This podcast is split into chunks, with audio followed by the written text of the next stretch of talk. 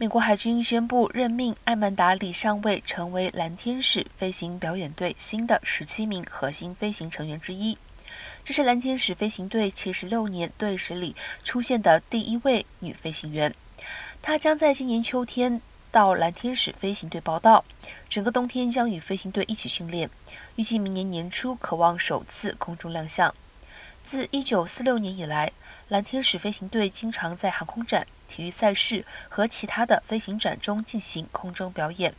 蓝天使飞行队有十七名飞行员，每人通常在队中服务两年。